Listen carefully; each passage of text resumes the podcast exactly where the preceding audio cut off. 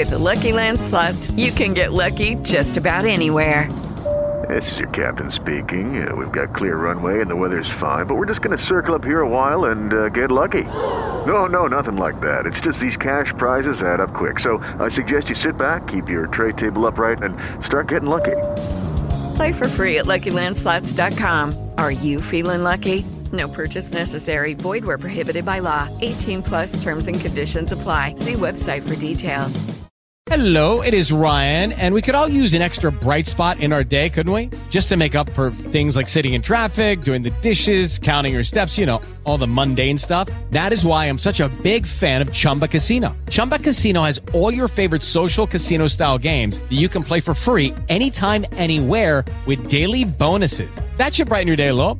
Actually, a lot. So sign up now at chumbacasino.com. That's chumbacasino.com. No purchase necessary. VGW Group. Void were prohibited by law. See terms and conditions. 18 plus. I got it. I'm watching you go. Well, MF Doom.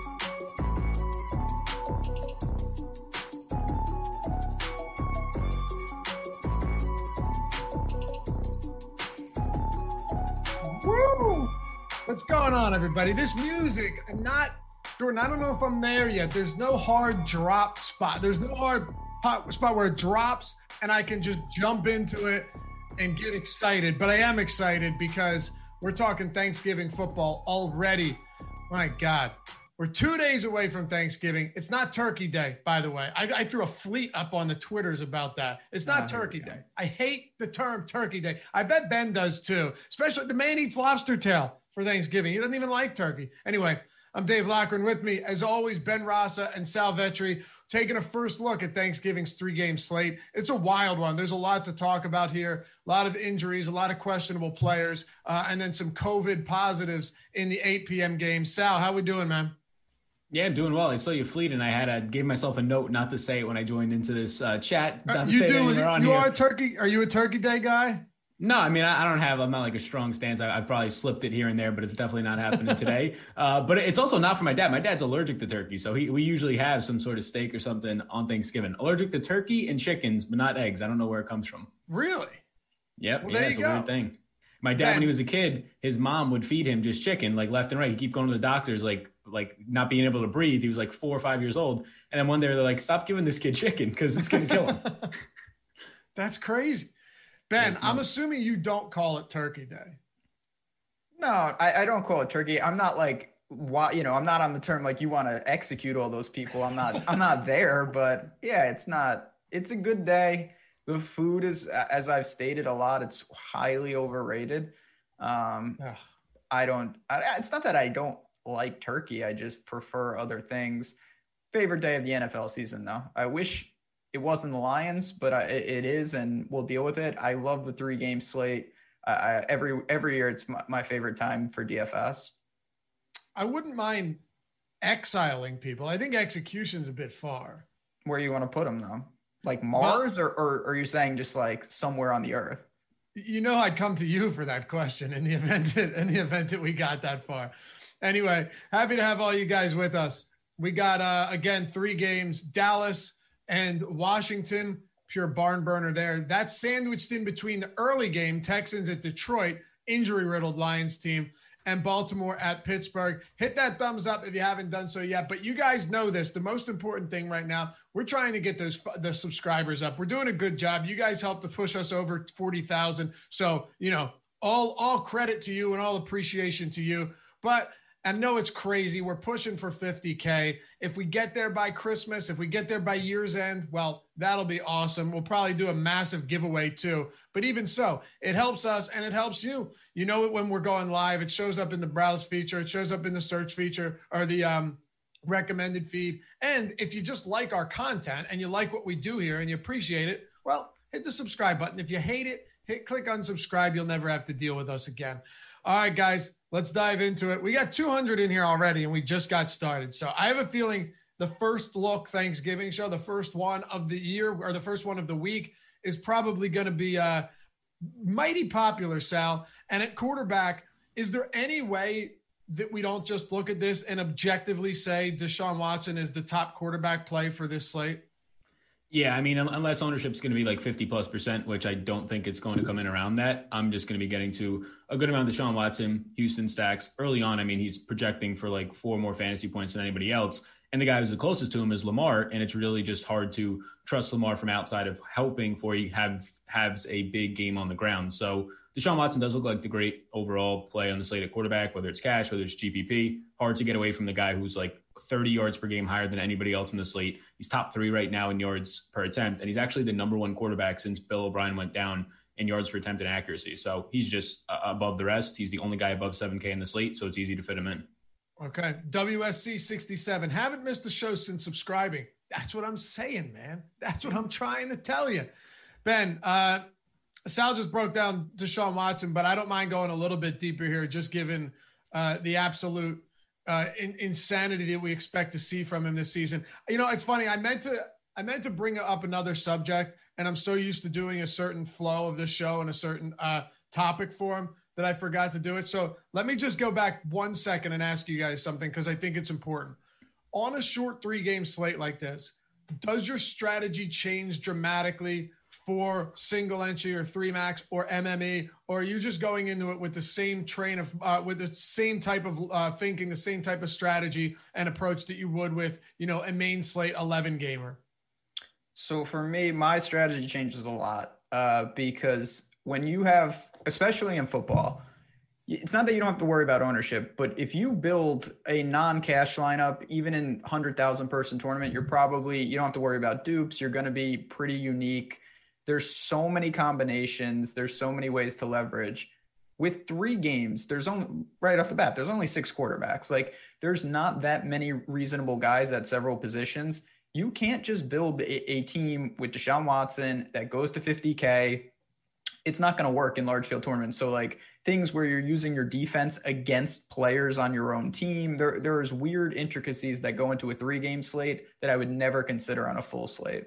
Sal, same question to you. It's a unique slate. We get it once a year, outside of you know the of course the afternoon slates that we get in the on the Sundays. But you've got a millionaire maker, right? Like this is a huge deal, monster contest across the industry.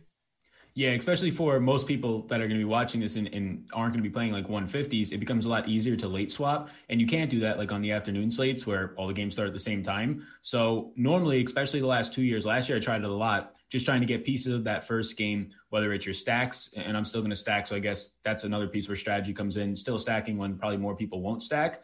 Full game stacks, three, four guys from a game. So, but late swapping is going to be important here. If you have that first game, you have a huge advantage if you hit, say, Deshaun Watson with a huge stack and you're stacking like a tight end, a punt tight end, and he scores a touchdown or two. Now you have a big advantage to play the rest of the slate, maybe a little bit safer, eat a piece of chalk in another spot because that tight end was seven, 8% owned on this type of a three game slate. So I usually try and get a lot of my lineups to start in that first game. This year, that's the best game in terms of Vegas total. So I think a lot of people will, but there's still ways to get unique from there. So you have hours to late swap off of people, and you can kind of get a sense of how your lineup's going by halftime of the first game to try and take advantage of late swap. And thanks, Jordan Klein, producing the show, for getting back to that topic as I entirely forgot it early on. Ben, Deshaun Watson, most expensive quarterback, but I think for good reason. It's for great reason. He's the obvious play. Great matchup against Detroit. He's doing it all. He's mobile. And again, when there's only six quarterbacks, you can actually just look at the rest of the slate pretty quickly and, and realize that they're not in the same tier. Now, again, he's going to be at a level in terms of ownership that you just never see in 11 or 12 games with a quarterback. That's just, you know, he's going to push 35, 40% possibly. I, I think that's pretty reasonable. I'm just throwing that out there. Obviously, our ownership projections w- will be more accurate as we get closer to Thursday, but you have to consider him in that early game. Uh, he's in by far the best spot. What do you think of the Lamar Jackson Ben Roethlisberger game? It's the it's the late night hammer. We'll get to running backs. We'll talk about the COVID nineteen positives in Baltimore. But of the last twenty three games these teams have played against each other in this AFC North rivalry, twenty three games since 2010, two playoff games, and then one this year. So it's an odd number the average total is 41 points. Now, granted, it's 2020. I get that. Things change. But I do have some serious concerns that this stays a very low scoring affair. And I am you and I have very different opinions on the on the Steelers. Um, That's true. I think they are a better team than Baltimore. you say you are locked in on Baltimore winning this week. So, how do you approach the quarterbacks? Yeah, I mean, I couldn't think of a worse. I, I was hoping for a much better situation than I'm going to get with Baltimore. We have to keep an eye on the COVID situation, but I will say I, I still believe that Lamar, in games where they're in trouble, in games like this, he will be forced to run more. His highest carries 16 on the year that happened to be against Pittsburgh, and they lost that game by four, and he had four turnovers. Um, I, I believe that if Lamar pushes for 15 plus carries on the ground, that's the way you get there with him. That's the way he eclipses Deshaun Watson. And this game is set up for that. I know Pittsburgh's going to be keying on him, obviously, but they don't have any other choice. We'll, we'll get to the running backs and whatnot in a second. But Baltimore is playing bad. They need this game desperately, and Lamar has to take it on his shoulders. So I don't think it'll be efficient, but I think the volume will be massive. Okay. Sal, the um the Ravens last several games 24 points, 17, 24, 24, 30, 27, 31, 20. For most teams, you'd be like, hey, that's pretty solid. Uh, for the Ravens, I think it's a, it's a far cry from what we were seeing last year, where they led the league in scoring and every week dropped 35 plus points. Yeah, and it's just the way that they're getting there more so in terms of it's not coming from Lamar as much this year. And if it is, it's not coming from the on the ground production. Uh, yeah, it's a concern to want to get to Lamar here. Now, in the last game, just trying to draw from that, it's a little bit tough to judge that one. Like Pittsburgh wins by four. They force four turnovers. They have three short fields that they score on. Pittsburgh wins the game at only like 200 yards of offense. So it's going to be a little bit different from that standpoint. I think Ben will actually look a little bit better in this game. Lamar's just tough to get to. There's only two mobile quarterbacks on the slate, which elevates them in my mind, Deshaun Watson and Lamar. But Watson's thrown for 100 more yards per game. You know, if you want to try and correlate it and stack it, it's going to be a lot easier to do that with three or four options for Watson when Lamar's like barely holding on to like one and a half right now. So Lamar at 6,800, I'll be surprised if he comes in with like low ownership. I think people still go to him here, but I would actually prefer Ben on the opposite side of the game. What do you think about the Washington Dallas game where last week Alex Smith didn't have to do a whole lot in that win over Cincinnati? Of course, Joe Burrow's injury, uh, a gruesome one at that, didn't hurt him. And, you know, I, I this time it wasn't Alex Smith on the uh, business end of a bad hit uh, in the pocket. It was Joe Burrow. He's done for the year. They won 20 not to nine. There really wasn't much from Finley that we saw after that, and they held him to nine points. Their defense has been pretty good, though, Sal. PFF has their pass rush, run defense, and their secondary all, you know, better than most would have expected, maybe outside of the pass rush. So on the other side, while Andy Dalton is no doubt a huge upgrade from Ben DiNucci. Um, and we saw that last week. He kept it together. They come out and they beat the Vikings. It this could be a this could be a low scoring affair, which makes me wonder if these teams both look to really lean on the run early on and try to keep the ball out of the hands of their quarterbacks as much as possible. Yeah, that's what I like here. I actually like the under. I think it opened at 48 in some spots, 47 and a half. But I, even though I like the under in this game, I think that this is probably the most important game on the slate for people playing the full three game slate because after that first game, you'll have a lot of leverage to a passing offense in Dallas where there's a lot of upside there, especially with Dalton back potentially. And then weapons, especially in the running game, the two running backs from Washington, McLaurin's going to be highly owned. So I think it's the most important game of the slate once you want to start to pivot off of that first game.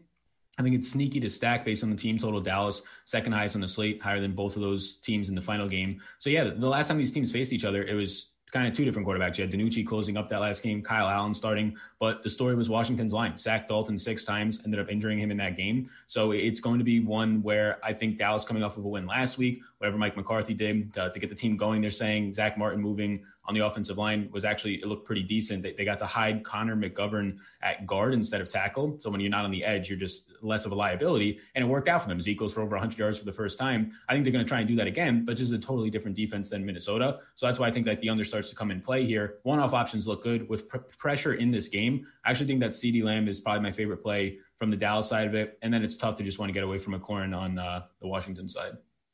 Ben, do you have any interest in uh, the the quarterbacks for Dallas or Washington? given what both of us have talked about? I, I do. And I, I was actually on, and it, didn't work out perfectly, but I, I had Andy Dalton stacks last week.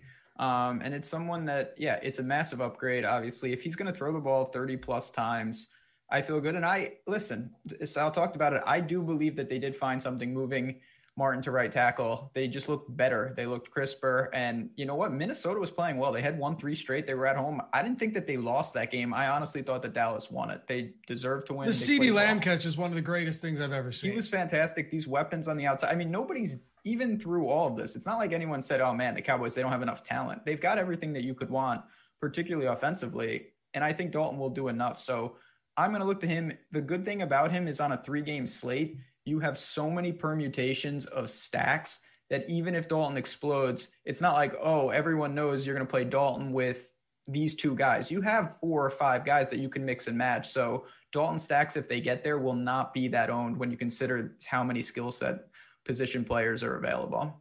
Why are people saying that David Blough is starting for Detroit? Yeah, I don't know. I mean, he He's did not. that. He did that last year. Um, on Thanksgiving, right? Yeah, and then yeah, Hockenson had like 90 catches against. Was it against Chicago? I think. Yeah. And he actually had a decent game. Matthew Stafford was a limited participant in practice yesterday, whereas a Monday after a Sunday, which happens every single week, uh, but rare circumstances here where you get three Thursday games. Getting in a limited practice suggests that you're absolutely going to play. I don't know. Correct me if I'm wrong, Ben, but like even a lot of the non participants I'm not even close to ruling them out yet after not practicing a day after they played, knowing that they've got to play a few days from Monday. Yeah, it's a short week. Uh, listen, if that changes, it'll change. But I, I don't see any like McLaurin sporting a Q tag. So is Gibson. I expect all these guys to be playing. Uh, certainly, Stafford looks hurt. I don't like him, but I do think he'll be under center. Yeah, I would go ahead and say that there's some issues here, regardless, Sal. If if Matthew Stafford starts, I have some legitimate concerns. He's playing with a partial ligament tear in his right thumb and his throwing thumb. And there's no doubt he was impacted by that last week, completing only 54% of his passes, managing to put zero points on the board for this Detroit offense against the Carolina Panthers. I mean, that's an embarrassing loss and an embarrassing fashion. Yeah, it really is. And like, I mean, part of it's probably injury. Part of it's just scheme and not having your probably two best weapons out there. It's Swift and Kenny Golladay. When Golladay's not out there, it's like a totally different offense. It's probably what you'll see if Julio misses this week on, on the main Sunday slate for Matt Ryan and what you've seen in the past. So it's going to be probably, I probably won't have any interest in Stafford if Golladay's out. If he's in, I think that's a spot where both of these guys dealing with injuries, Q tags during the week, they'll probably have lower ownership. You saw last year, I think the same thing happened with Golladay. He was a little bit banged up going in and he had a great game uh, on Thanksgiving. He's going to be in a, a fair price point, so it helps you get the Stafford stacks more. The issue after that is just like, what else do you do with the team? They have some other pass catching options with like Hockenson, but nothing else you feel that confident in. Amendola is another guy who's dealing with some injuries. So Stafford for me kind of gets lost after like Watson, Ben, and then I'd rather just honestly punt down to an Andy Dalton stack before getting to Stafford for two hundred dollars less. But I do think you mentioned something interesting, uh, and I'll get Ben's take here too.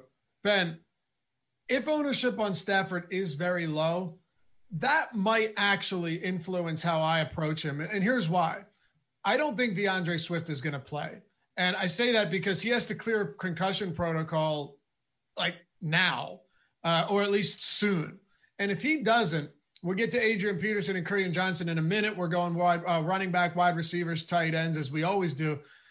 And they can't get anything going on the ground. Matthew Stafford might be forced to throw the ball more. He has not been a high volume passer this season. Um, in most games, it hasn't come down to that. There were a couple where he threw 40 plus times uh, and they were playing from behind. But if his ownership is super low and everyone has the same concerns that all of us do, and Kenny Golladay is active, as Sal mentioned, I could probably see myself getting this in Matthew Stafford if his ownership's real down on a three game slate. Yeah, it's going to be ownership dependent. Uh, if he's even remotely similar to guys like Dalton, uh, there's no, I don't want to say no chance, but it's very unlikely that I would get there. If he is significantly less than everyone else, again, we're talking about three games, there's only six quarterbacks. Uh, you have to roll the dice. And one of the most, I say this often, I think one of the most underrated things is people balancing chances of success in terms of the potential payoff. Most likely, Stafford will not be the optimal QB. No one's saying that, but if he's only 5% owned, you only got to be right one out of 20 times. Um, and you, you'll be picking up on the field there. So keep that in mind. If he's that low owned, you have to consider it. He's just, I, I really do think he's hurt. And I, I'll say this I'm going to look strongly at his player props over on OddsShopper when those are posted. I think if he does start, if ownership is there, I might short him uh, in passing yards and passing touchdowns. I'm with you. And uh, we talked about it before the show. Uh, I like Houston here so in, in, this game. It's, it's hard not to like Houston. You mentioned that there's like an 80% cover rate for teams that were shut out the previous week in the NFL. And that scares me a little bit. But given what we saw from him last week, and it might sound like I'm, I'm, I'm talking in circles here, right? Or talking out of both sides of my mouth. But I, I, when I, the reason I say it's so ownership dependent is because I don't, Ben, I don't think he's going to play well. But I didn't think David Blough was going to play well either last, you know, Thanksgiving, and and I didn't think Justin Herbert was going to be a, a, a, Pro Bowler to start the year. So if if they're really low on, it, it does make sense to me. But um, yeah, I like the idea of shorting that prop, and I think Houston right now, Sal, laying what is it? Are they still only laying like two and a half points or two points?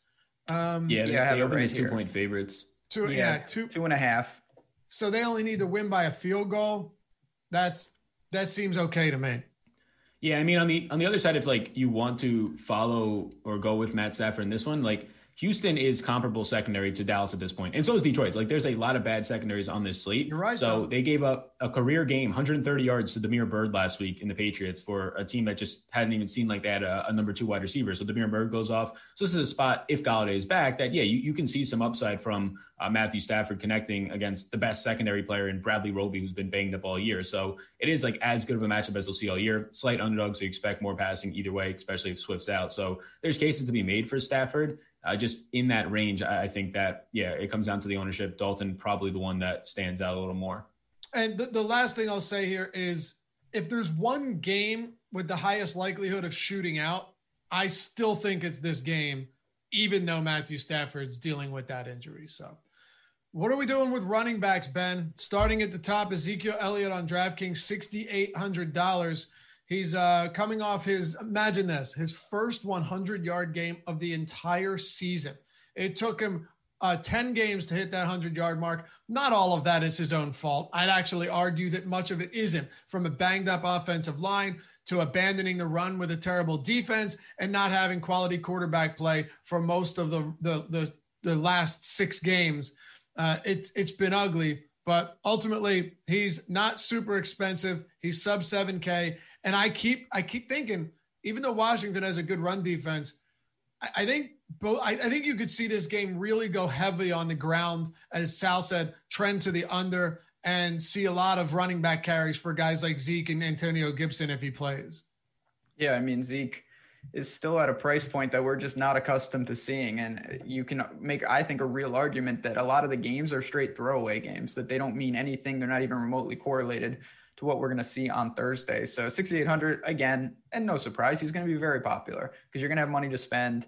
He makes sense. He's at home. They're a favorite. And I do think they found something shifting that offensive line. So I have nothing bad to say about Zeke. I, I do think there's some other spots, particularly Duke Johnson, who I don't think I've ever got right, but this is going to be the day. Great matchup with Detroit. Um, and we just don't have that many options, especially if Swift happens to sit it, I mean, Zeke is starting to be on an island right right off the top.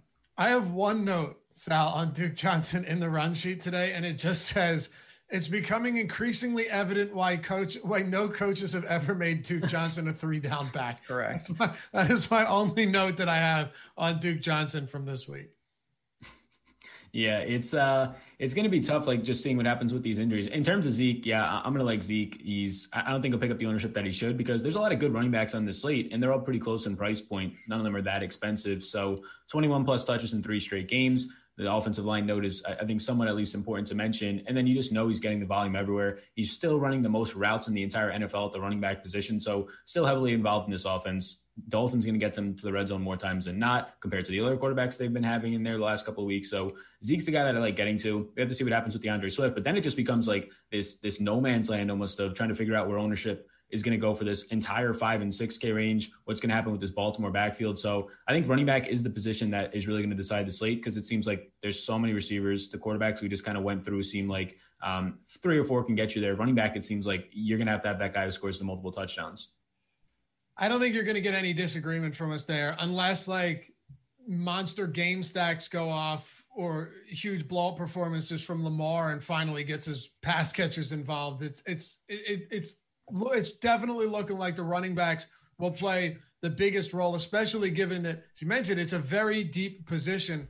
Um, you know, Ben, D'Andre Swift isn't practicing. Our boy El Negro Loco, aka News God, which can I say, I hate when people give themselves nicknames, but I respect News God. That is the one nickname, Ben, that I'm okay with someone giving to themselves because yeah, that's he does a good job. Does a great job, keeps everyone informed inside the paywall in, in Slack. And and listen, this year more than ever, it's needed because this whole obviously COVID situation changes things on the fly. So, what do you think about Swift being potentially out? By the way, uh, news guy said that he, he was put into the protocol on Thursday. He can still get out. Totally agree. But I'm saying if he doesn't practice today and he's not cleared, I'm going to go ahead and, and consider him out or at least approach it that way. If he's in, I love him against Houston. If not, Kerryon Johnson played 70% of the snaps last week to Adrian Peterson's 30. Peterson had like eight carries through the first quarter and a half and then didn't touch the ball again. I don't know if he came back on the field again after that. Kerryon Johnson basically took all the work in the second half of that game and the, in the later second quarter, much of that because they were trailing. But uh, really a fascinating situation here in this backfield for Detroit for a number of reasons. Very layered. Yeah, it's it's very difficult. And and we'll have to see. The one thing about Swift that I like is it's, it's a concussion. So there's no, it's not like you can be limited. You're either going to play and you're fine or you're not going to play. Uh, so we don't have to worry about a pitch count or anything like that. We just have to see what the status is. If he sits, I mean, you know me, obviously I'm going to lean to Kerryon. That's someone who I thought was destined for big things. Hasn't materialized, but I think when we're talking about ceiling, we're talking about a three game slate he has the ability to get there in a big way. Whereas AP may give you a solid game, maybe a solid floor if he falls in the end zone. I don't know how big that ceiling is. I don't think the volume will be there. Even if they get out ahead and say run away with this game, I would lean Kerryon over AP in that backfield. I don't even think it's a question anymore, Sal, after what we saw from it. With the Lucky Land slots, you can get lucky just about anywhere. This is your captain speaking. Uh, we've got clear runway and the weather's fine, but we're just going to circle up here a while and uh, get lucky. No, no, nothing like that. It's just these cash prizes add up quick. So I suggest you sit back, keep your tray table upright, and start getting lucky. Play for free at LuckyLandSlots.com. Are you feeling lucky? No purchase necessary. Void where prohibited by law. 18 plus terms and conditions apply. See website for details. Adrian Peterson last week. Kerryon Johnson, if Swift is out, to me now looks like the, the clear option here. What do you say? Yeah, so my answer if I didn't have to pick one would be I don't want either of these guys, even if Swift is out. But I, I like, I mean, Kerryon. he has the the pass catching upside. I think that game kind of skewed that way last week after getting down multiple scores. So early in the week, I actually like Kerryon Johnson more after basically what you just said and, and noticing that AP had all the first half usage and knowing that the past like three or four years, you just need the the running back you don't want on on Detroit, and then you'll win the Thanksgiving slate. So I actually think I do so like. Was it Scarbrough last year? It's been Scarbrough, it's been LeGarrette Blount, and then it's been Theo Riddick for like two years in a row before that. So I, I actually think Peterson's the guy I want because Houston's a bottom three tackling team. Uh, they're bottom three against the run in, in, general, just overall run scheme in the middle of the field. And then it's just coming out the touchdowns if you're playing one of these guys. Um, there's other guys in the 4K range that probably look better, probably come in with a lot more ownership. If I had to pick one right now, early in the week, I like Kerryon more from a pass catching perspective. But if I think one of these guys gets there in the end zone, I think it's going to be Adrian Peterson. Okay. Yeah, the reason the reason I'm I'm slight on a slightly different page there is because it looked like they abandoned Peterson even when the score was only ten nothing at the or seven nothing at the time. Um, I don't know. He rushed. I don't think he had a carry north of four yards. I had some interest in Peterson at minimum salary on Sunday, and while he was terrible, every lineup I played Peterson in cashed because you know it let me get to more expensive players. Would I go back and change it? Eh, it might might be doing something differently there, but nevertheless, Sal, let me let me put it to you this way. What happens if Gus Edwards, we can make this transition now, with Mark Ingram and J.K. Dobbins on the COVID 19 reserve list? They won't be playing. Both of them tested positive for the Rona. Uh, what happened if Gus Edwards has massive ownership and D'Andre Swift is out, but no one knows what to do with the backfield in Detroit? So neither Kerryon or Adrian Peterson come even close to Gus Johns, uh, Gus Edwards. Yeah, there's a definite leverage spot there for sure. I think that I just get away from all those guys okay. unless you're building a very specific lineup that's saying like, okay, I need a still 4K running back here. Which the way that this slate breaks down, unless you're playing like the most expensive, all three of the most expensive wide receivers, most expensive running backs, and all that, you're going to be pretty fine to to just do whatever you want. You probably have a couple thousand dollars left over. Um, so that's a reason why I'm really not all that much into Gus Edwards as the week's going to go on because I think he's going to be coming in with a lot of ownership more than he probably should for a one-dimensional back and a tough matchup. So if that was the case, yeah, I would I would want to leverage over to like an Adrian Peterson or a Kerryon, but my first choice would just be to avoid the 4K running back range as a whole. Ben, I made some lineups feeding off what Sal said here. Just hand built some lineups. You can kind of do whatever you want. And that's why I think Zeke is going to be massively owned, just because right. you can't spend the salary, and people are just going to be like, "Oh, well, I might as well." Uh, similar to Deshaun Watson, it's not. There's no opportunity cost. It's not a straight pick 'em, but it's not that far off. So uh, I, I, agree. I don't think I want to go down. Certainly, I don't want to go to the 4K running backs that are going to be popular. Like if Gus Edwards is chalk, that makes no sense unless there are permutations that you really like that you need him to to pay down. You're not going to leverage. I, other than that, though, I mean, the guy that we haven't talked about, and he kills me every week, is James Conner. He would probably be the direct pivot off of Zeke. Yeah. He's at home. He gets the looks. Then Benny Snell comes in and gets the touchdowns. I, I mean, obviously, clearly Zeke is a better play, but again, you're not just evaluating who's a better play. You're evaluating if he's one fourth the ownership of Zeke, does he have a better than a 25% chance of outscoring him? I would say yes. Uh, so that's something to monitor at 6,200. It absolutely is. But Ben, I don't know if I can do it. Like I, I don't know if I can go back to James Conner at this point. It, it has been disastrous. I mean, with my, so I've never ever, because the Lions play first. I don't know what it would feel like to get to the late game and still have a chance. but if I did, and then James Conner coffined me, that would be a new low in a series of lows on Thanksgiving. oh yeah, absolutely. Ah. but it would not be unpredictable. No, it wouldn't. It would be. It, you have to though. Again, on a three-game slate, being serious, you have to do something. You you can't just play right. Zeke and play Deshaun Watson and say, "Oh, I love all these guys." You got to throw someone in there that doesn't make a whole lot of sense and that's the way that you win on a small slate like this. Sal, and that's why I want to ask you one more running back before we move on. I knew I, I know I said this would be a shorter show, but this is this is a lot of fun, and we've got 500 almost 550 people watching on a Tuesday morning. So um, let's keep it rolling for a little bit. The when when Ben says, "Yeah, we got to do some, some things that just don't make a lot of sense on paper," one way I might actually do that is JD McKissic, And, and I'll tell you why, and then you can close out the, the running back position. He, last week, he only saw a few targets and he wasn't great. He still saw 10, still had 10 fantasy points, had six carries, averaged 7.2 yards per carry, four targeted four times. But when they fall behind, JD McKissic is going to be involved. It's basically a foregone conclusion at this point if everyone, including us, is under the impression that this game will be dominated on the ground and it'll be a grudge, or it'll be back and forth, no real, um, no real separation on either side, then McKissic might go criminally underowned. A guy that saw double-digit targets in back-to-back weeks before Sunday. Not only that, but if Dallas does go up early, you guys talk about the adjustments to the offensive line. You talk about getting Andy Dalton back. This offense could start humming now with all of the great skill players they have. If that's the case, you might see JD McKissic get used early and often. So if he he might come in at like 5%. And if he does, I will get there at 5,100. What do you say at the running back position? Anyone else here?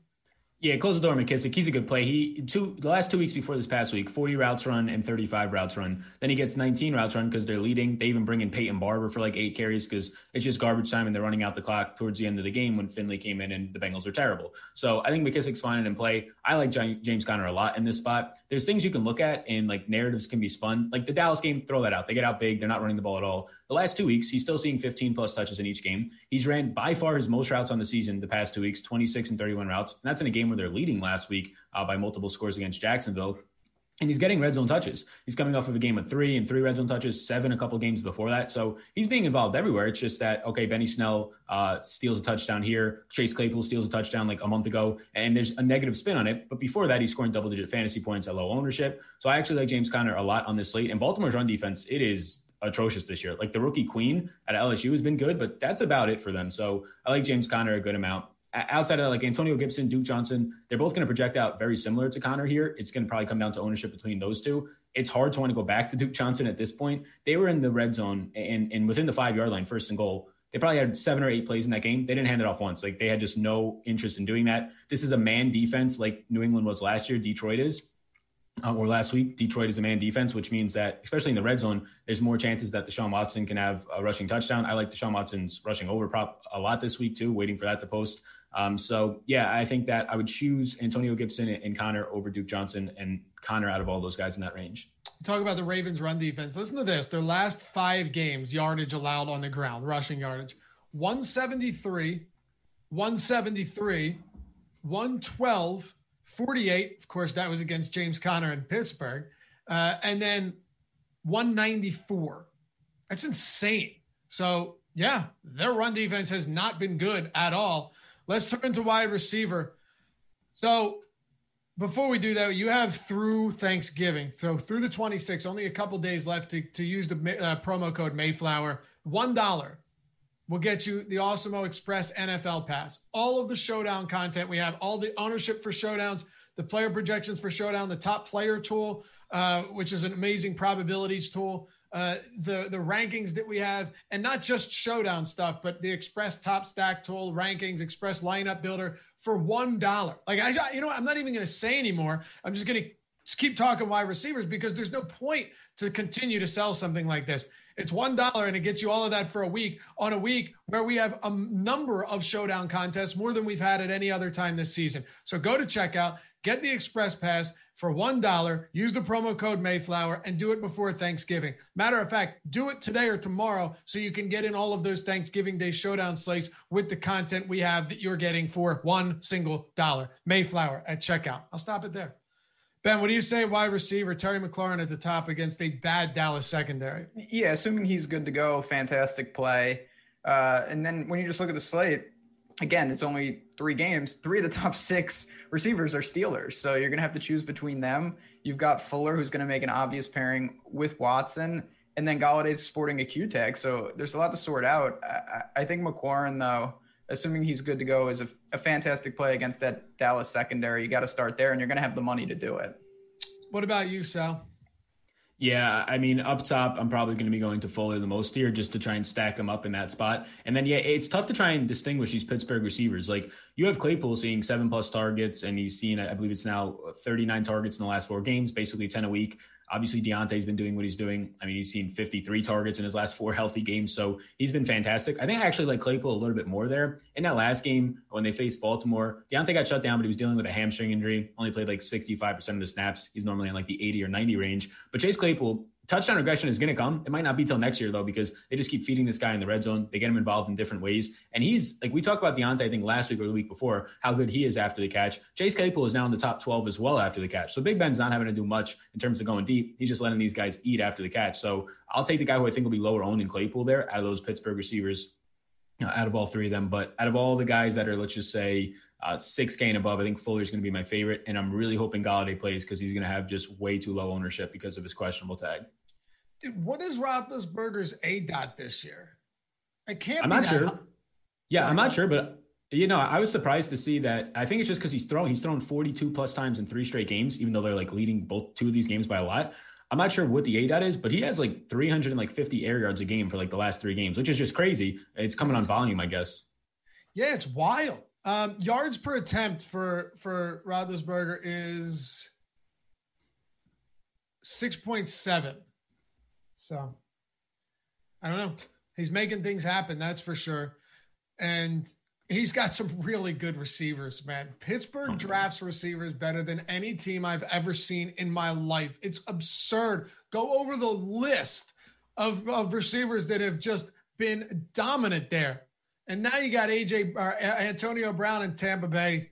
The guy had like 14 targets last night. It's it's insane, man. They're just so good at it. Uh, and now, Ben, you've got Claypool, you have Diontae Johnson, or as Matt Gajewski would call him, Deontay Johnson, and you have Juju Smith Schuster, who uh, did you guys see how he injured himself last week? No. Oh, yeah, over flag, the penalty flag. Insane. Yeah. Yeah, he tripped Yeah. over the penalty flag. Or I'm sorry, the uh the, the marker, the penalty, yeah, no, the the the weighted portion of the penalty flag and took himself off the field. Oh. Uh, ben, just elaborate a little bit more on these three guys because this is going to be an integral part of today's slate, being a, or Thanksgiving Day slate, being able to figure out which one of the Pittsburgh receivers is in the better spot, which one of them goes off against the Baltimore secondary that, uh, of course, has given opposing teams some issues in the past. Yeah, I think that Claypool's red zone usage is obviously keeping him afloat. Diontae Johnson, you've been on all year, uh, and he's going to continue to do that. We got to see the status of Juju, though. Uh, I think he throws a wrench into it if he does play. Agreed. And we saw we saw Claypool when Johnson got hurt absolutely go off against the Eagles. When you take Sal, when you take just one of these two guys out of the the, the mix, now you only have to worry about essentially Claypool and Diontae Johnson. That's when things get really interesting. And I think that's when they can absolutely explode. I know Ray Ray McCloud will get some of those end arounds and pitches and stuff. And James Washington, at time to time, is going to get a look here or there. But I, I, I would assume that Johnson and um, and Claypool dominate opportunities if Juju sits because he's been getting a lot of looks. Yeah, I would assume so too. I think that Juju said after the game that he could have played the rest of the game, like if it was a meaningful game or anything. So I'm not going to expect that to happen. But yeah, if it does happen, that makes these guys look even better. And Juju's had nine red zone targets in the last five games. So that's something that will just float back into Claypool's already getting red zone looks. But Diontae, he, he's as much production as he's getting. Uh, not a lot of it's coming in the red zone compared to his other teammates. So if there was a, a thing where Juju would sit, you would think that would fold over into Diontae Johnson and help him out even more than he's already getting. I saw the same thing. My only thinking is players always say that, and then a day later they swell up. You know what I mean? And it gets worse. And then, but um, yes, if, if we're projecting him in or out, I think you're absolutely right. You have to project him in right now.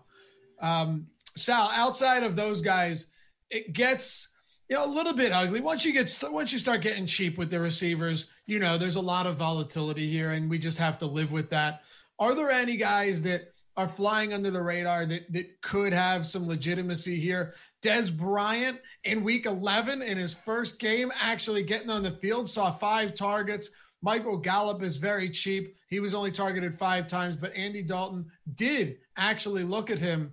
Um, Andy Dalton actually did look towards his way in that first start of his against Arizona many times in the red zone. It won't show up on the it won't show up because there were PI calls and there was a bunch of penalties on these red zone targets to him, but he's close to minimum salary. I'm just trying to give you a couple guys here that might make some sense if you wanted to go expensive at every position and then go cheap at one wide receiver position to open things up.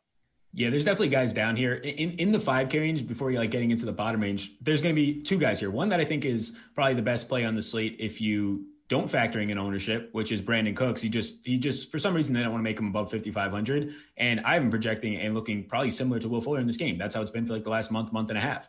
But the guy who I think is the guy who might be the best play in the slate, factoring in ownership, so lower owned, is Amari Cooper. Amari Cooper with Andy Dalton, he's just been steady as can be. And all these bad quarterbacks that have come in there, seeing like five, seven, eight targets in the three games or like two and three quarters games with Andy Dalton before he got hurt. He's seen 79, 80, and 81 yards in those games. He's seen 10, 7, and 7 targets. And we know he has the upside. We know we've seen him do it on a lot of island games, including, I believe, last Thanksgiving before. So Amari just continues to be too cheap. Like his skill set is arguably a $7,400 wide receiver on this slate. Yep. And, and now you've had Andy Dalton back for one game, looked fine, had a good game, over 14 fantasy points. And because of what we're saying, like you can do whatever you want. Everybody's going to play Zeke. People are going to all go to Deshaun Watson. These Cowboys receivers, all of them are going to be on their own in that second game. All the Steelers receivers in the last game will pick up ownership. So whether it is CeeDee Lamb or Amari, I think they both look good. I'm personally going to be going with Amari's bigger play upside down the field. So I I think Amari is the best play on the slate when you factor in ownership. And uh, let's not forget that when when Dak Prescott was healthy, you know who led the league in fantasy points at wide receiver? Well, it was DeAndre Hopkins. But who was second? Amari Cooper. You Yeah. like that, Ben? I see what you did there. Yeah, I was mean, desperately searching here. And then as I said, I was like, well, none of this adds up. I can't tell you how many times on this show I'm in the middle of a thought, but my brain is thinking about trying to find the number I want to pull out yeah, all Uh, the time. all the time. But he was one fantasy, 1.6 PPR points behind DeAndre Hopkins after four weeks. I mean, He- that's still pretty good. he's been fantastic. And Dalton coming back provides stability. I think it helps the floor more than the ceiling, to be honest, but it's nice to have that combination. I will say, looking down, and this is again, we've got the obvious plays that Sal talked about, but Michael Gallup is still in this offense and he's going to get some opportunities. The Agreed. floor is a lot worse for obvious reasons, but he's $3,500 uh, in a team that I do think can have success through the air. so the question I have to ask is how, I mean, it doesn't get any worse than what Hollywood Brown did last week, but nobody in the world is going to use him. Is he in the James Conner bucket of like sneaky, or is he just in a bucket of just don't even go there? So we're playing sneaky or shitty. Yeah, that's a new game that we just invented on the yeah, fly cut, here. Cut, cut this bit and put the overlays on for Twitter. Yeah, yeah there we go. Shitty. Marquise Brown edition. So for me, it's just going to be shitty, flat out shitty. I, I don't want to be going to Marquise Brown because, okay, first of all, he, he's fine. He's still getting separation. It's just Right now, the second worst in the league is deep throwing uh, accuracy right now for Lamar Jackson. So that's terrible. And also, he's not even getting air yards as of late, Hollywood Brown. It's going to Willie Snead the last month of the season. So you also factor in Dez Bryant is actually getting, in one game, separation and five targets, which is what you had not seen all year long at a Miles Boykin, all year long at a Devin Duvernay when he got some opportunities. So everything is is looking terrible for Marquise Brown, and I don't think that's just going to make it a sneakier play. The price point's nice, so I'm hoping people just go there ownership wise, but there's been no sentiment on accuracy. Now the number one Pittsburgh secondary, I can't get to Hollywood Brown when he's not even seeing his downfield targets now. All right. Fellas, we're almost there. It's time to close this one out. Tight ends and defenses. I had someone send a message, a YouTube comment one day. He's like, why do you keep saying you're going to close it out? I turn it off and then I realize later that there were 40 minutes left. It's like, first of all, I've never claimed I'm closing a show out. Like, hey guys, how you doing? Welcome to the awesemo.com strategy show. Let's hit on uh, quarterbacks and we'll close this one out. Come on. Maybe I did it at the end. Uh, or maybe I said, we'll get through this one, this one, and then we'll put a bow on it. I could say something like that. But I can assure you, I'm not threatening to close the show out at the midway point, Ben. Tight ends what does he also think like when he's watching the YouTube video and there's still like a, a sizable chunk of time in the bar? Like, what does he think we are doing for the last 20 minutes? And all the uh, top, all those topics are on the sidebar. So that's neither here nor there. Yeah, listen, tight end is weak in 11 game slates, so naturally, uh, honestly, like this, it's not it's great. Brutal. But I will say, you know, you've got Mark Andrews and Hockenson, even with Q tags they're viable. Ebron, uh, the guy I want to talk about though, I used him paired with Dalton last week and it worked out. I think Dalton Schultz makes a lot of sense again at 3,800. Yep. He's going to see five plus targets, which he's done in three straight games. Uh, at this price point, it's just an easy, easy guy to just plug. Think pretty safe floor. I'm going to go to Dalton Schultz. When I hand built my lineup today, Sal, just you know to prepare for the show, Dalton Schultz was the tight end that I threw in there initially. Yeah, I think Dalton Schultz looks good. He, he's getting targets from everybody now, and Andy Dalton, you feel a little bit more consistent with. Found the end zone last week. Yeah, all these tight ends, including the Houston guys, like putting these Houston guys in as punts, they split the snaps pretty down the middle. They see like a red zone target each a game, maybe three or four targets total. So I think those guys are even in play on a lower end just to try and get unique and pay up at all your wide receiver spots. I think that my favorite play right now is probably going to be Eric Ebron, who currently right now is tied for sixth with routes run in the NFL amongst tight ends, very quietly just being one of the most consistent tight ends in the league. Six plus targets in three straight, five plus targets right now in five straight. He is top five in red zone targets as well, seeing air yards downfield. So Ebron's probably going to be my favorite play at the tight end position. What about someone like TJ Hockenson, Hockenson or Mark Andrews, Ben? I, I know that these two um, have had – pretty spotty seasons, unspectacular as a whole. But Mark Andrews does have that ceiling. He had that long 30 plus yard uh, touchdown last week. And the one thing about him last season that I really liked was no one was targeted more times 20 plus yards downfield at the tight end position than Mark Andrews, which made up for him being on the field less than 50% of the time. But he's he's erratic, he's volatile right now. And and, and quite frankly, so is TJ Hockenson because he essentially relies on touchdowns to get you even close to where you need to go. I kind of always feel like Hockenson's a bit overpriced relative to the rest of the tight end position, but it might not matter on this three game slate that has a dearth of options at tight end. Yeah, you're going to have the money to pay up. Um, and, and listen, Boyle goes down for the Ravens.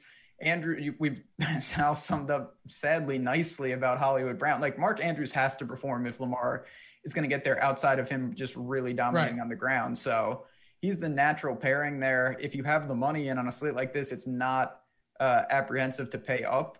I have no problem with it. I do think, you know, point per dollar, Ebron and Schultz are probably ahead of these guys because I have them pretty close. But I wouldn't fault anyone for going to Andrews. He's obviously the best tight end we have.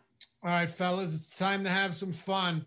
I can't say our favorite defense under $2,800 because there's two of them, but at defense this week, Sal, who do we go with? I'm going to go with the Texans right now, assuming we don't get any news uh, or any good news on Matthew Stafford. I'll go with the Texans at $2,700. Allows me to pretty much do anything. How about you?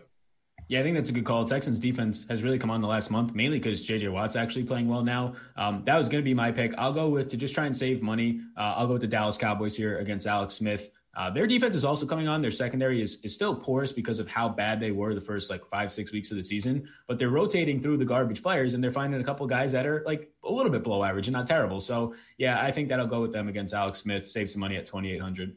All right, Ben, close us out. I agree. You know, Cowboys for me is the logical pay down. Smith is not mobile. They've been better. And listen, when you have stability at quarterback, it helps your defense. Like they're not being put in these short fields, these brutal spots. I will say though, uh, just to close out, because we've talked about you got to do something different. I'm going to try builds building with Lamar and the Steelers defense and really hope that we see a repeat where maybe he turns the ball over and that just forces him to have to run more and more and more. These other defenses are not good. So I do think there's a lot of scenarios where the Steelers defense is still the highest scoring defense, but Lamar still is a good play, and nobody's going to do that. That's one way to leverage and be unique. It's a very interesting take, and uh, he has not been averse to f- turning the ball over this season. It hasn't been insane. It's not like Carson Wentz type numbers, but what didn't you say? Four turnovers in that first meeting with Pittsburgh. It was, yeah, two two picks and two fumbles. And listen, in a game like that I would actually, if I rostered Lamar and he, you know, say I didn't even use the Steelers defense, if he fumbled on the first drive and the Steelers punched it in, I certainly wouldn't be saying, "Oh man," like I would say, "Okay, this is setting up where Lamar is really going to have to to get it going." Um, so if you think that can happen, it's worth a shot. You got to do something. Again, don't be afraid to play your defense. Not, I'm not saying stack against them, but you're going to have some players against your own defense this week. It's totally fine. Is Minkah Fitzpatrick the best ball hawk, defensive ball hawk in the league right now? Yes. He is, the safety right? position, yes. Yeah, the safety position, yes. And I mean, I guess you could arguably say, I mean, the safety position is going to have an advantage there, but middle of the field, yeah, I would say Minkah Fitzpatrick. Last year, I would have probably said Jamal Adams too, but no, right now it's Fitzpatrick. He's been spectacular, man. Two interceptions last week against uh, Jacksonville. He just continues to put up the takeaways, and uh, I think to to your point, Ben, and that's why I asked. That makes things pretty interesting uh, if Lamar Jackson finds himself in some hot water throwing the ball downfield. That'll do it for us, guys. Follow Sal at Salvetri DFS on the Twitters and at Salvetri DFS on YouTube. Uh, ben Rasa at Jazzraz DFS, myself, Laffy underscore D, L O U G H Y underscore D, and Awesemo at Awesemo underscore com. Remember, hit that sub. Help get us to 50K. If we don't see you guys again, have a great Thanksgiving. But I anticipate that we will tomorrow. Another breakdown leading into Thanksgiving. It'll be Matt Gajewski, Kyle Dvorchak, and myself. And then, of course, Thursday, we've got multiple hours of content, Milly Makers, tons of big contests. We're going to get you ready for all of them. Ben, anything else going on today? No, just stay tuned again. Uh, we'll have videos. Me and Josh Engelman filmed a betting video, contenders, talking about our favorite props for Thanksgiving. Keep an eye out on that, and we'll see you guys Thursday morning for more Thanksgiving football. Talk to you guys soon. Thanks for watching the Awesemo.com NFL Strategy Show.